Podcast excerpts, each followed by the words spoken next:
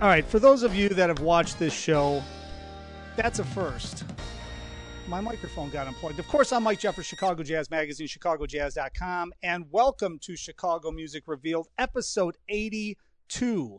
Episode 82. Can you believe it? Nobody thought we'd make it to 82. So we've been broadcasting. Unfortunately, the reason why we started the show is because of the COVID pandemic. So unfortunately, we are at episode 82, but it's been great. We've been connecting with a lot of people throughout the country, and uh, today is not going to be any different. We've got Lakecia Benjamin on today. She has got a brand new recording called Pursuance, the Coltrane's, and we're going to talk all about that. She's got an all star lineup on this recording and uh, perusing through it, man. I'm telling you, it's it's it's a breath of fresh air, but she's paying homage to obviously a couple of the greats. And we're going to talk all about that in one second. Of course, I should also mention, as I always do, the Jazz Showcase is up and running. Wayne Segal is up and running. And as you heard yesterday, we're going to have Denise Thimes. She is performing this weekend, Thursday through Sunday, at the Jazz Showcase. And the Green Mill is on hiatus because of the rollback pursuant to the mayor's um,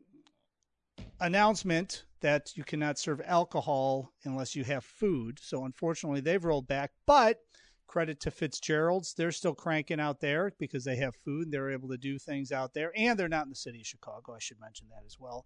And Winters is still on hiatus, but he is going to start doing some live at home streams. And we're going to have all of that information up on ChicagoJazz.com. And of course, all of our social, IG, Twitter, Facebook, all that good stuff. All right. I should also mention that we are getting dangerously close, as I mentioned yesterday, to announcing our full lineup for the fall that we're going to be doing at the soon to be opening Epiphany Center for the Arts.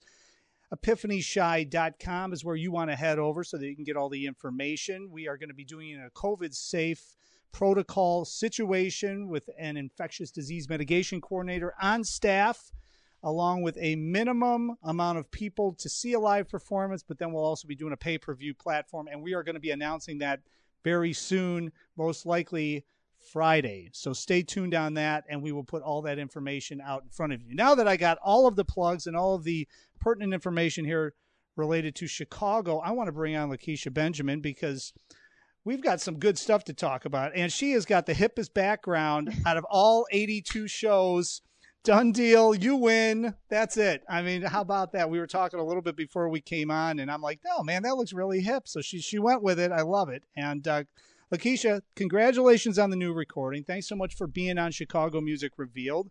And you're in New York. How are you doing? Everything's good out there. I assume you're probably hunkered down in your uh, in your place. You're obviously not probably playing any gigs right now, right? I'm hunkered down, but New York, because honestly, because of our numbers, we have we are actually in phase four of opening. So some mm. of the jazz mm. clubs here have been doing the live streams without the audiences. So Blue Note's doing it, Village Vanguard's doing it, Blue Note just started, uh, Smalls. Yep. So there are some activity happening. You know, some people are not doing it because they don't feel safe. We don't know what's going to happen, but well, there hey, is some movement here. Well, and and you know, credit to your mayor and the governor out there for really clamping the brakes on everything to begin with, because that's the reason why everybody's so aware in New York and you guys got out of it and you're able to start doing that. And also, you know, I was talking, I forget who I was talking to last week, but they, they're, they were in New York and they're, you know, performing in New York and Smalls is set up in a great way to do that live performance because they always have been able to do that kind of stuff and uh, I know that a lot of these clubs in Chicago are trying to find their way around the live stream platform. But I mean, it seems like there's a couple of clubs in New York that are already ahead of the game. So that's awesome that they're able to start doing live performances. Are you? Do you have any live performance streaming gigs coming up that that uh, people can check you out on?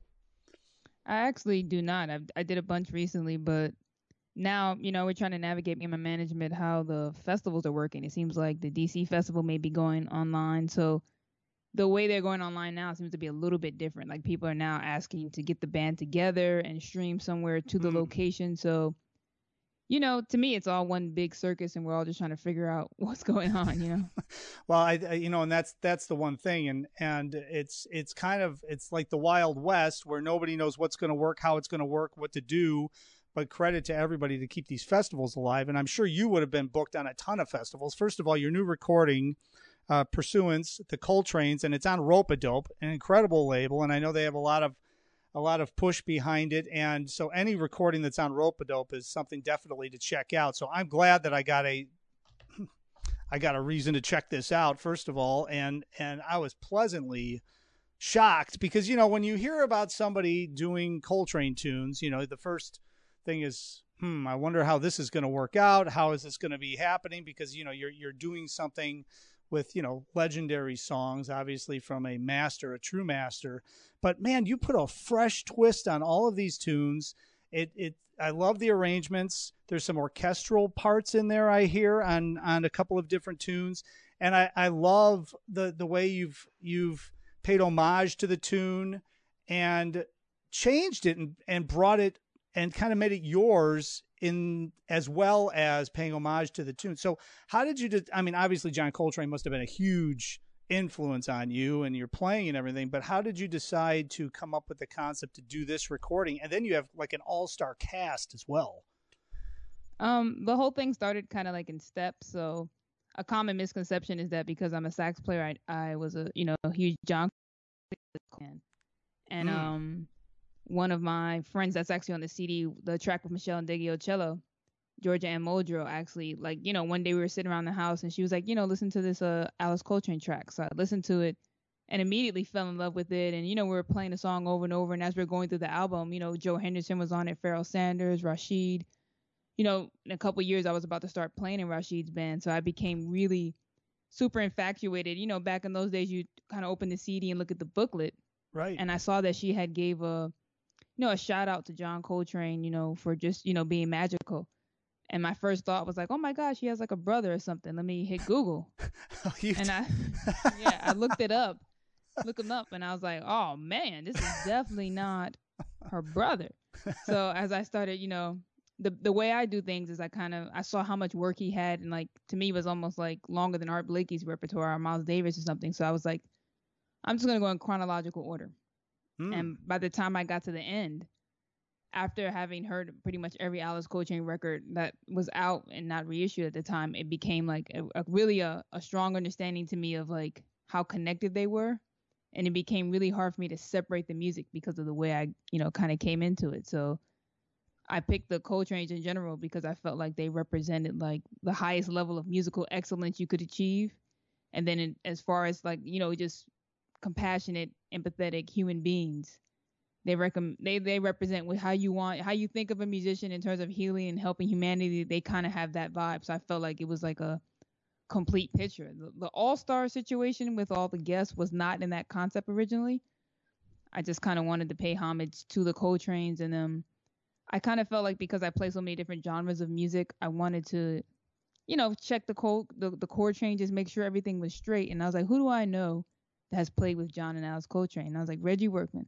Mm-hmm. Well, so yeah, I, you know, I went over, yeah. yeah, I called them up. I went over to the new school, hung out with them. I didn't tell them what I was doing, just you know, spoke to him.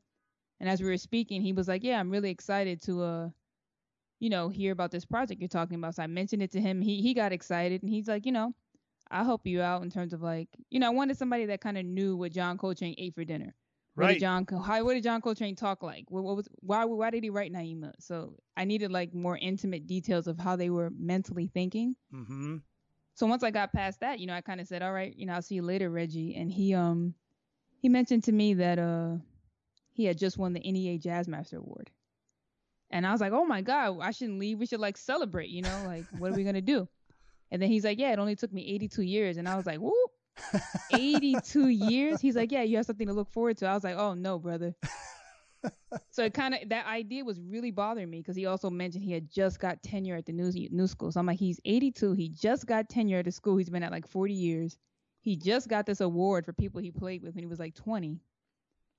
And I kind of was like, how many people are like Reggie that are in his age group that if they did pass today, we would be on Facebook. Oh my God, lost a great one, long but not forgotten. Right. right. And while and while they're here, we're not giving it to them. So that you know, long story short, is how I spiraled into like picking my individual guests.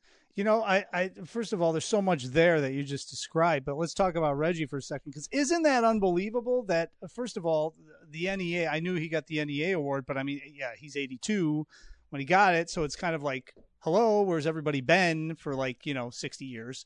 But then also the fact that he just got tenure He's 82. He just got tenure and he was at the school for how long did you say? 40 years he's been teaching at that school? I, I want to say it's between 30 and 40, I somewhere mean, in that number. That's insane. He's a legendary bass player. I, it's it's astonishing to me. But, you know, to your point, I, I love the fact because uh, your explanation of who's on here. I mean, Gary Bartz. Look at Gary Bartz is on here. I mean, you know, Gary Bartz, to your point, if if he passed away, everybody would lose their minds on social and he's influenced so many people. I mean, you know, but you're right. I, so I mean, you know, Dee Dee Bridgewater's on the recording, Regina Carter's on the recording, just to name some of the some of the ones that were in that area that probably knew Coltrane, both of the Coltranes probably. So, you know, it's it's interesting to me. But then the fact that you are a sax player and you found John Coltrane through Alice Coltrane's music. I love because I haven't heard anybody come at it from that way because I've got to imagine you're coming into it that way. Your ears are you're thinking differently. I mean, you know, somebody hears John Coltrane, they're like, "Oh my God, John Coltrane," and they're probably stuck on a Love Supreme forever, and then they start going backwards and maybe heard some of his stuff with Miles and some of the other older stuff and things like that. But you came at and then you went chronologically through both of them to to really understand. Is that how you learned to play as well? Because you know, a lot of a lot of uh, musicians, you know, they might jump in and start like in the uh, Electric Miles era and then go backwards. But is that how you w- w- kind of learn, like saying, okay, wait a minute, and then also they might stick in the Electric Miles era and they might never go backwards. They might just keep going forward and not even think about it, you know. So is that something that as you were starting to learn how to play? um, maybe whoever you were, you know, you studied with or something like that. They said, you know, you got to learn where everything came from so you know where it's going. I mean, fortunately, like I said, most of my like, especially in the beginning, I was always opening those CD booklets and checking out the people. So it just so happened that the first recommendations to me were like Dizzy Gillespie, Big Band, Charlie Parker, oh, okay. you know, Duke Ellington. So I was already starting pretty. I don't want to say ancient, but pretty far back. Mm-hmm. So even when I looked at those recordings to find people, and I'm finding like Harry Sweets Edison, all this stuff, I still Clark Terry, I still have to go back to find out well how did we get to them. So I was kind of stuck in the the pre, you know, beginning, be pre before big band, jazz big band period for a long time because uh, that's what my school was playing. That's what I'm learning how to play. And it wasn't until like you know I made I think I picked up a Jazz Times magazine. Someone like I, you know, my parents were like, "Oh, you're into jazz." They picked this thing up for me. We're like, "We know we spent four dollars on this. You better like read it." and I kind of was going through the people, and when I was going through, that's when I kind of saw that they were like, I wasn't aware that they were, you know, 20 year old, 30 year old, 40 year old musicians that play jazz. I thought you had to be like ancient, like Duke Ellington. So uh-huh. when I opened the magazine, I, you know, I used Vandoren Reeds. I saw like, you know, Kenny Garrett, Joshua Redman, Greg Osby. That's when I first was like, oh, wait a minute. Mm-hmm. I need to like listen. And so I did for a while, like, you know, kind of keep listening to Art Blakey, all that stuff in the past. But I was also still like listening to songbooks, still listening to Regina Carter CDs. So uh, there was a moment that it meshed, but I was, you know, I come from like my teachers were like traditionalists. Yeah. Well, and and you know, your your age, obviously, you're influenced by a whole host of other genres.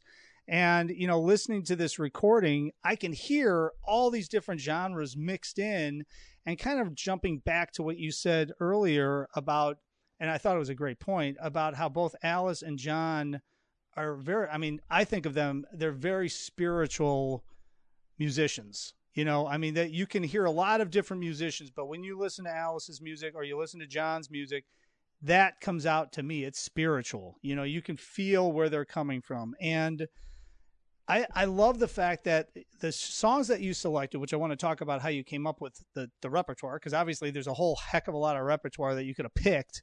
And, uh, you know, I can't even imagine being able to whittle that down. But then I love the fact that, that to me, it, it's perfect with what the way you play and also all of the different genres you are influenced by and you perform because it's it's almost like exa- exactly what Coltrane's would have done if they were living in 2020 and 2021 where they're influenced by all these different genres keeping the spirituality of the music and influencing the music with all the different genres. I mean, you've got a hip hop groove on this. You've got a Latin feel that I, I love. The I love the feel on um, on on Spiral. I really dig the feel on Spiral. It's kind of an Afro Latin, uh, Afro Cuban groove.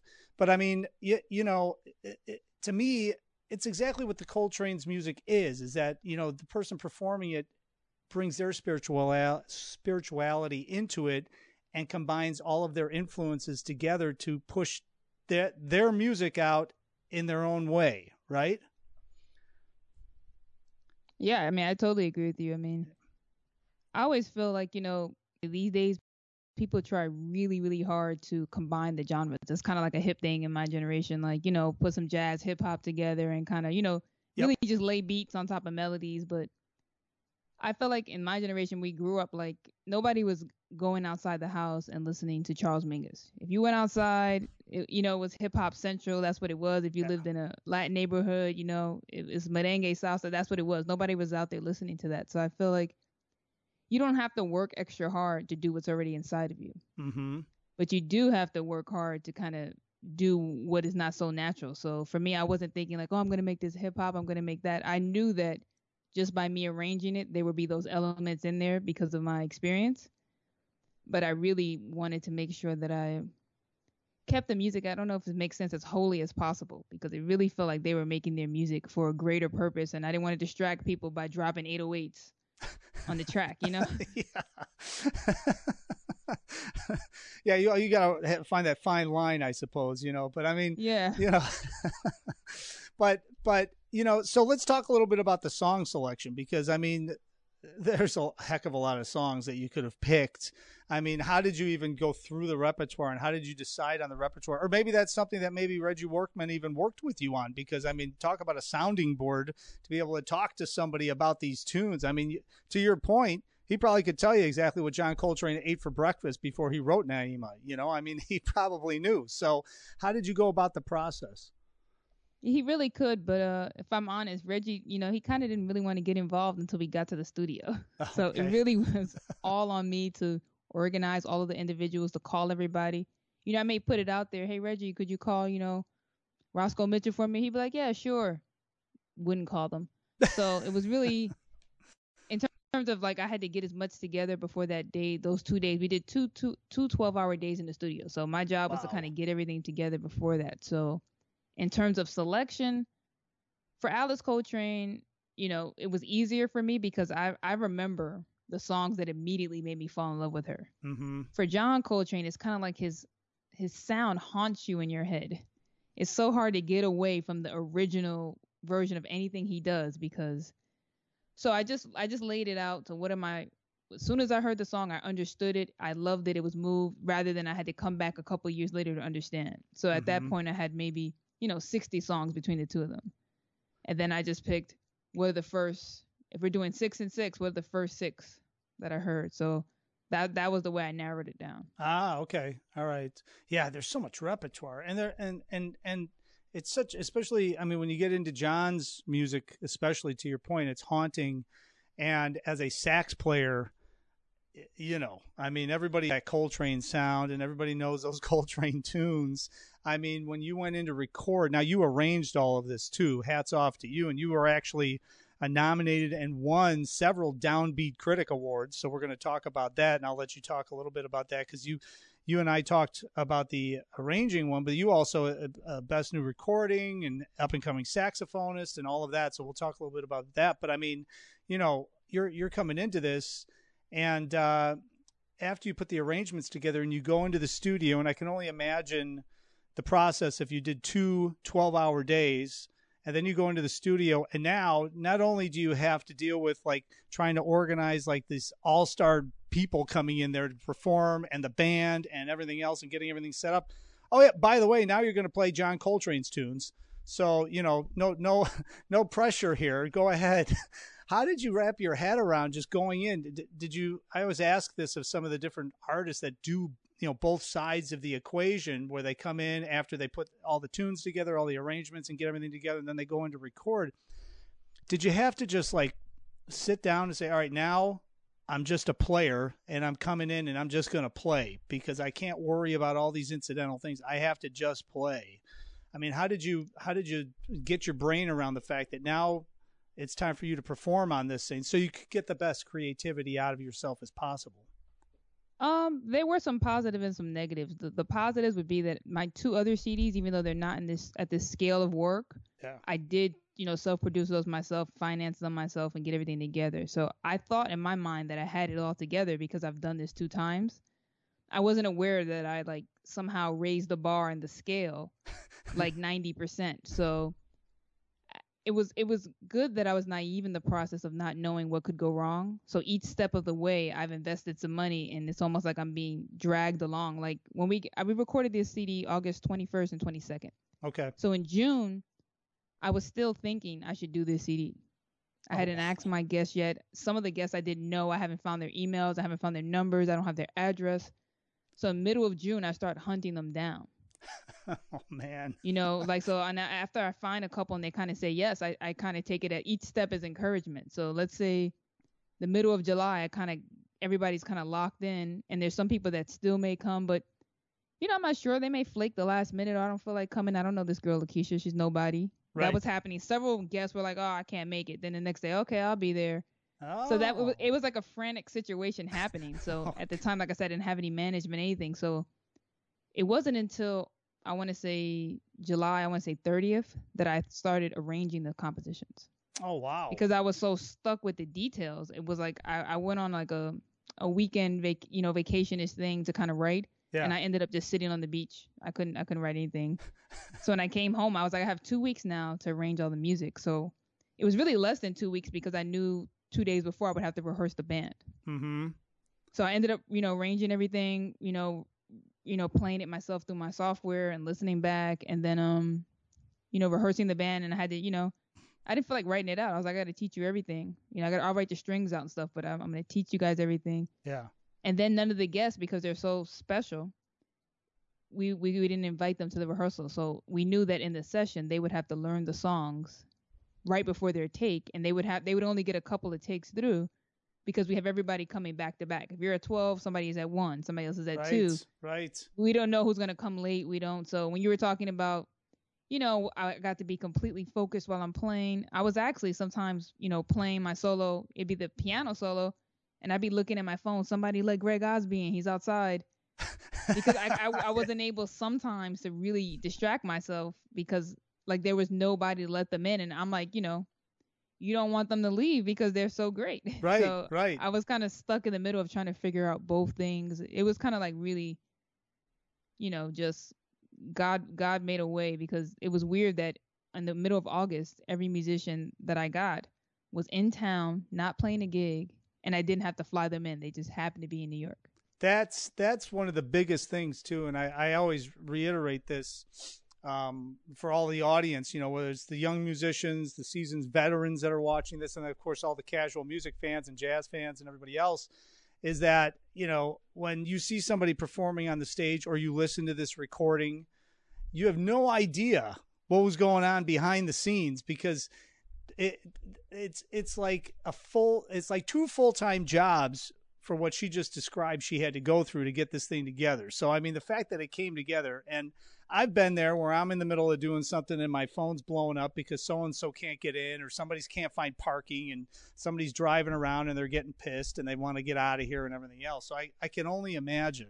But the fact yeah, that there were weird things going on for sure. Like, you know, I'm telling you because I didn't realize the guests were so special. In the middle of the session, they just, you know, give me their fee. Then they didn't wait. They waited till the day of sometimes. Oh, really? And I would see like so many zeros and be like, you know, I'm gonna faint, or they'd be like, I need red grapes.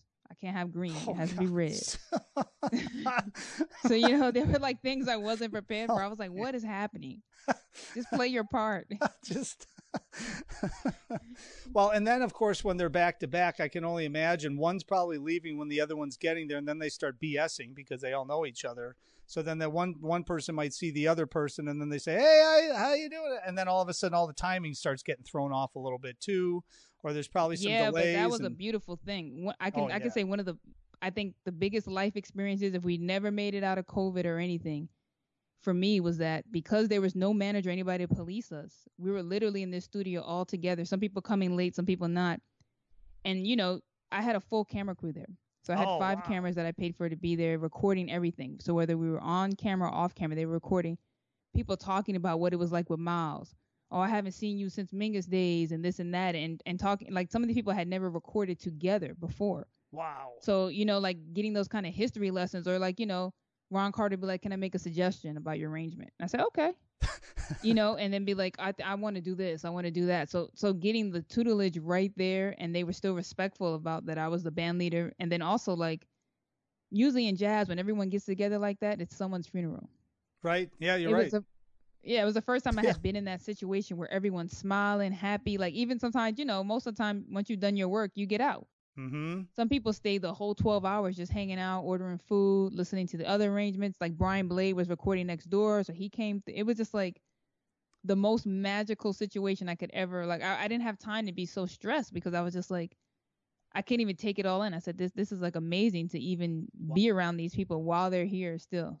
And like with COVID now, how could I get that recording together if I wanted to do it? no, this you August. yeah, you, you, you, yeah, you could never do it. And I mean, man, oh man, what, what forethought to make sure you had cam- a camera crew there recording everything. And uh, are you going to put that out, or is it out somewhere? Or are you going to just kind of uh, decide how to use that?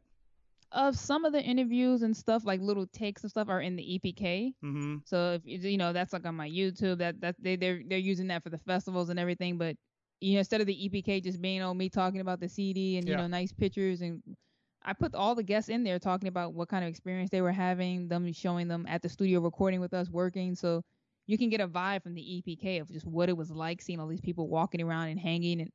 I mean, there's like 45 people on my CD, so to imagine. And then they had their friends, their family, so it became like I don't know how you even got the thing recorded at that point, man, with everybody hanging out and doing stuff. It's like you probably have to say, okay, wait a minute, somebody's got to start doing something here. Otherwise, we're going to run out of time. Let's get moving on stuff. But, you know, the fact that you were able to have that experience is unbelievable. And then the fact that you were able to get it out on Ropeadope. Did you approach Ropeadope ahead of time? See, I, I know Ropeadope because a couple of different musicians that I know are on Ropeadope. They're a fabulous label, man. They they push and they know they have a really great digital platform to push things out on digitally, which I'm really impressed with. Um, I mean, were you already on Ropeadope, or did you approach Ropeadope about this concept? Because this seems like the perfect record label to have this project on.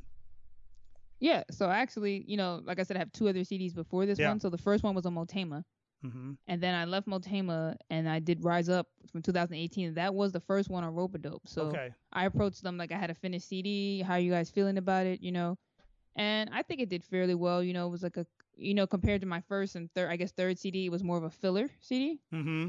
But um, you know, the second it had took me taking me so long. So somehow when I did that second CD, maybe a couple months later, I did a Coltrane, Coltrane tribute at Lincoln Center, just a theme show, and you know the the wheels started turning then because I was so unsatisfied after the show, and everybody's like, "Oh, you played great," and I was like, it just felt so un- incomplete. Like it just, I don't know about what about it, it didn't feel right.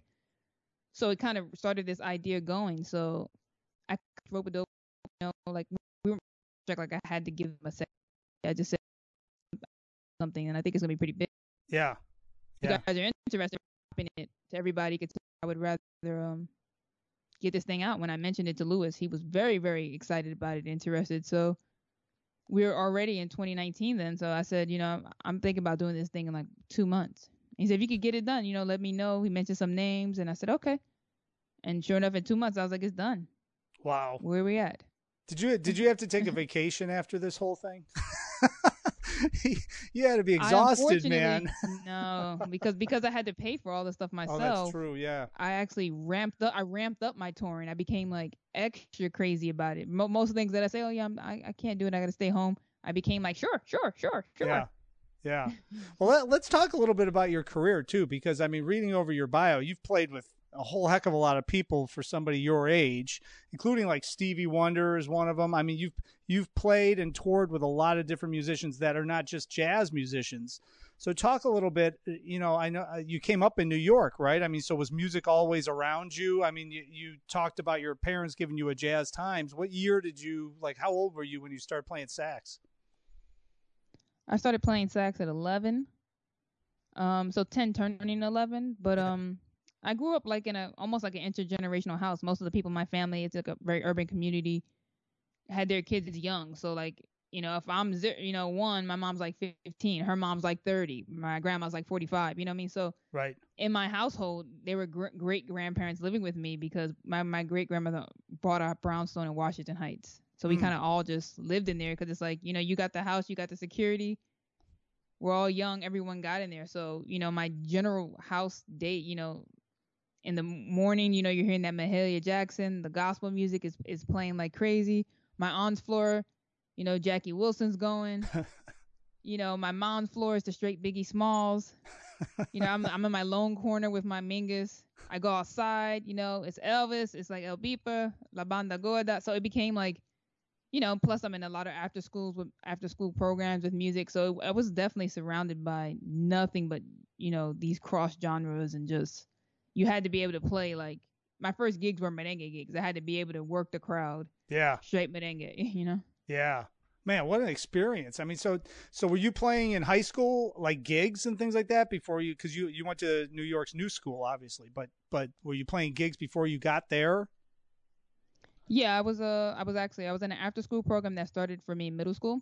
Okay. And that band director, he's actually the bass handler for Ron Carter. His name is Sergio Larios. Ah. So he was teaching in the schools and he had kind of taken a handler break. Now he's back to full time handler, but um, still he was at the recording session. It was kind of amazing for me. Anyway, but talk about going playing... full circle. He was at the recording session with Ron. Wow. Yeah. He he was the guy bringing the bass in. He pretended like he he didn't know that you know he, he didn't know I was gonna be there. We tried to you know Ron tried to surprise him. We I already already texted him. Are you gonna be there? but whatever. Yeah. So I was doing gigs. I want to say after school program for us was like four days a week. Plus, we were doing okay. gigs, you know, for the Dominican consulate. We were doing gigs in the Dominican parade. At high school, my teacher there was Bob Stewart. Mm-hmm. So at the time, he was in Nicholas Payton's like band. He was in, you know, Brass Fantasy. He was uh, playing in Sam Rivers big band. So these yeah. people were coming to our um Art Ensemble Chicago. He was giving me those CDs. Arthur Blythe. So he was giving me those CDs, and like, you know, Steve Coleman was rehearsing in our band room. Oh wow! Lincoln, Lincoln Center was we're having open rehearsals next door, so it was like if I didn't go see Sam Rivers big band rehearse, I may get an F for the day for listening. so like I was like wow. constantly, you know, having and and to me this is like you know now it's music I love, but now that I'm looking back at the broader spectrum of things, it's more of the avant-garde world mm-hmm. that he was making making us listen to like it was nothing, you know? Right. Right. Well, and and the fact that you know you grew up with so many different styles around you in the neighborhood, in the house, and then at the school you're getting these incredible experiences. Did you when you graduated high school, did you go right into college or did you did you play like professionally a little bit before you went into college? The problem was I wasn't aware that there was a thing called professional music. So I was just like I never knew like, oh, someone's gonna give me some money at some point for this. Like, cause I'm doing these gigs with my teacher. He never once said, "Hey, girl, here's five dollars." I just right. assumed like this is just what you do. You play music, you go to school. You know, at some point you're gonna have to make money, but when you're a kid, you're not thinking about making money. You're like, that's your problem, mom. yeah. so I kind of was just fun. It wasn't until I got to college and I went to Rutgers for a semester for history. Mm-hmm. And I, I, I, I was studying on the music program, but not so much. And I felt so isolated from you know being out there in Jersey. You had to study with the classical teacher. Yeah. There was no jams. Like you know, the older kids were kind of like you know more collegiate, and I'm like kind of street raised. I just was like I got to get out of here, and that's when I auditioned for the new school. And Reggie Workman was my auditioner. Oh, was, was he? Reggie Workman, Joe Chambers, uh, oh. Billy Harper, and Joanne Brackeen. Oh man. I, wa- I walked in the room and I literally was like, I'm out of here. And they all just laughed. I was like, oh, hell no. And I just, and they all started laughing. and Reggie came out and was like, yeah, don't leave. I was like, come on, man. What is this? you got to know better. You got to have like one of y'all in here for these auditions. You're gonna kill a kid. and they all just started laughing. that's how it kind of started. It's like you opened the door and you walked into the jazz history closet or something, man. It was like, wait a minute, what is this? It was intense, man.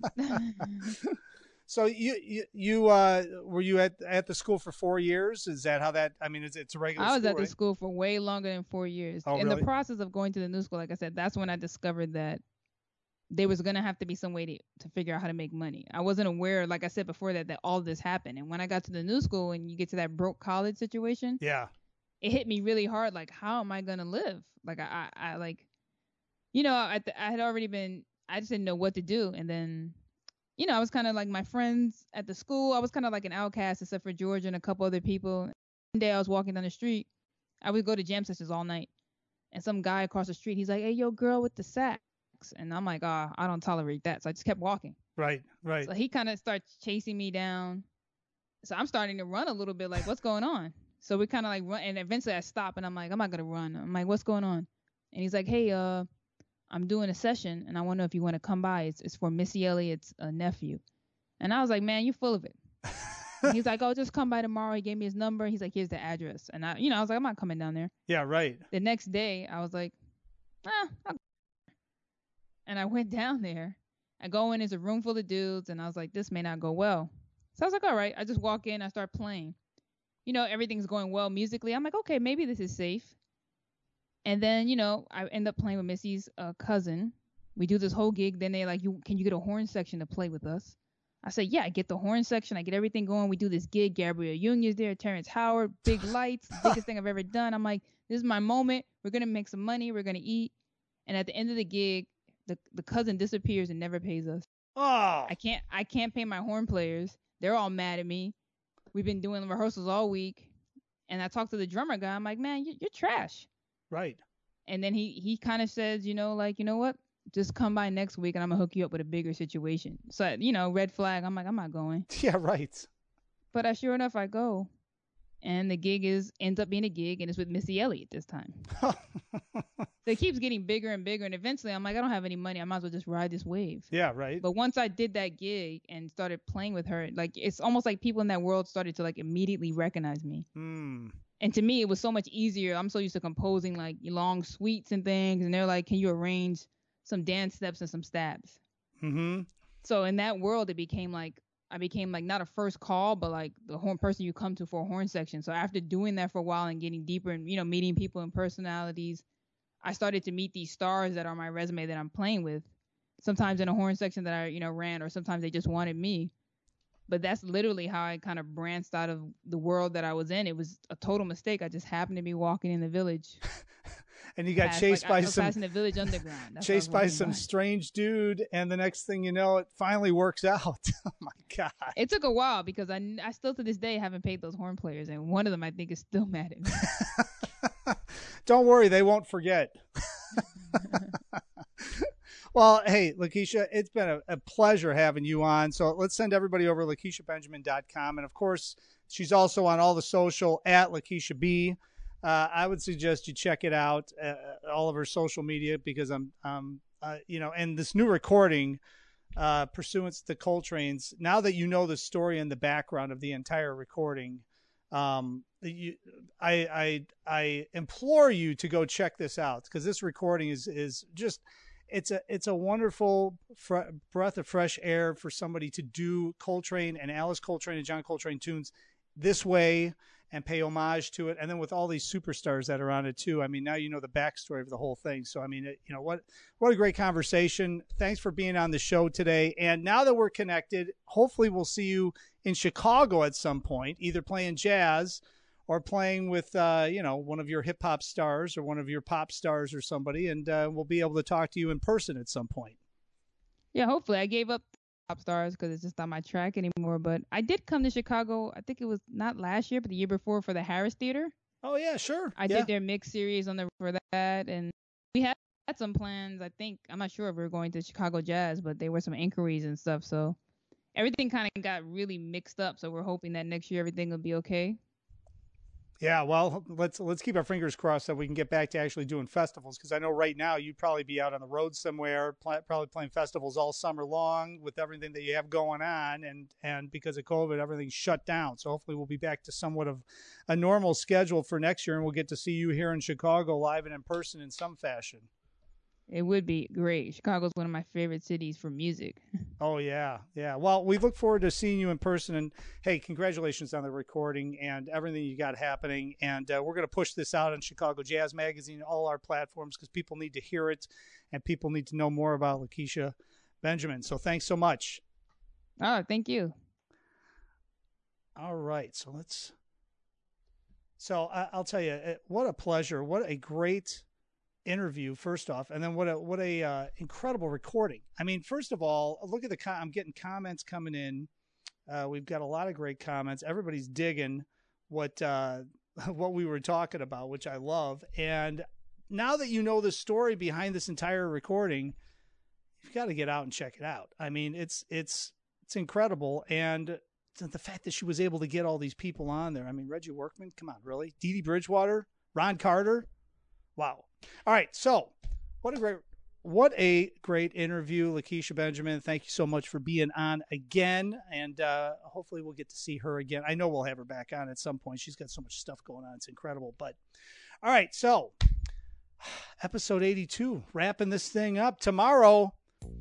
We've got another big show. We've got a duel, a double header with Jeannie Tanner and Abigail Riccards. This is going to be good. They always do a live stream. We're going to be talking to them all about everything that they go on, they've been going on. We've been good friends with them for a long time, so it should be a wild and woolly interview tomorrow here on Chicago Jazz, Chicago Music Revealed. And of course, if you like what you hear, please tell your family, tell your neighbors, call the grandkids tomorrow, 6 p.m. Central Standard Time. See you on the next broadcast.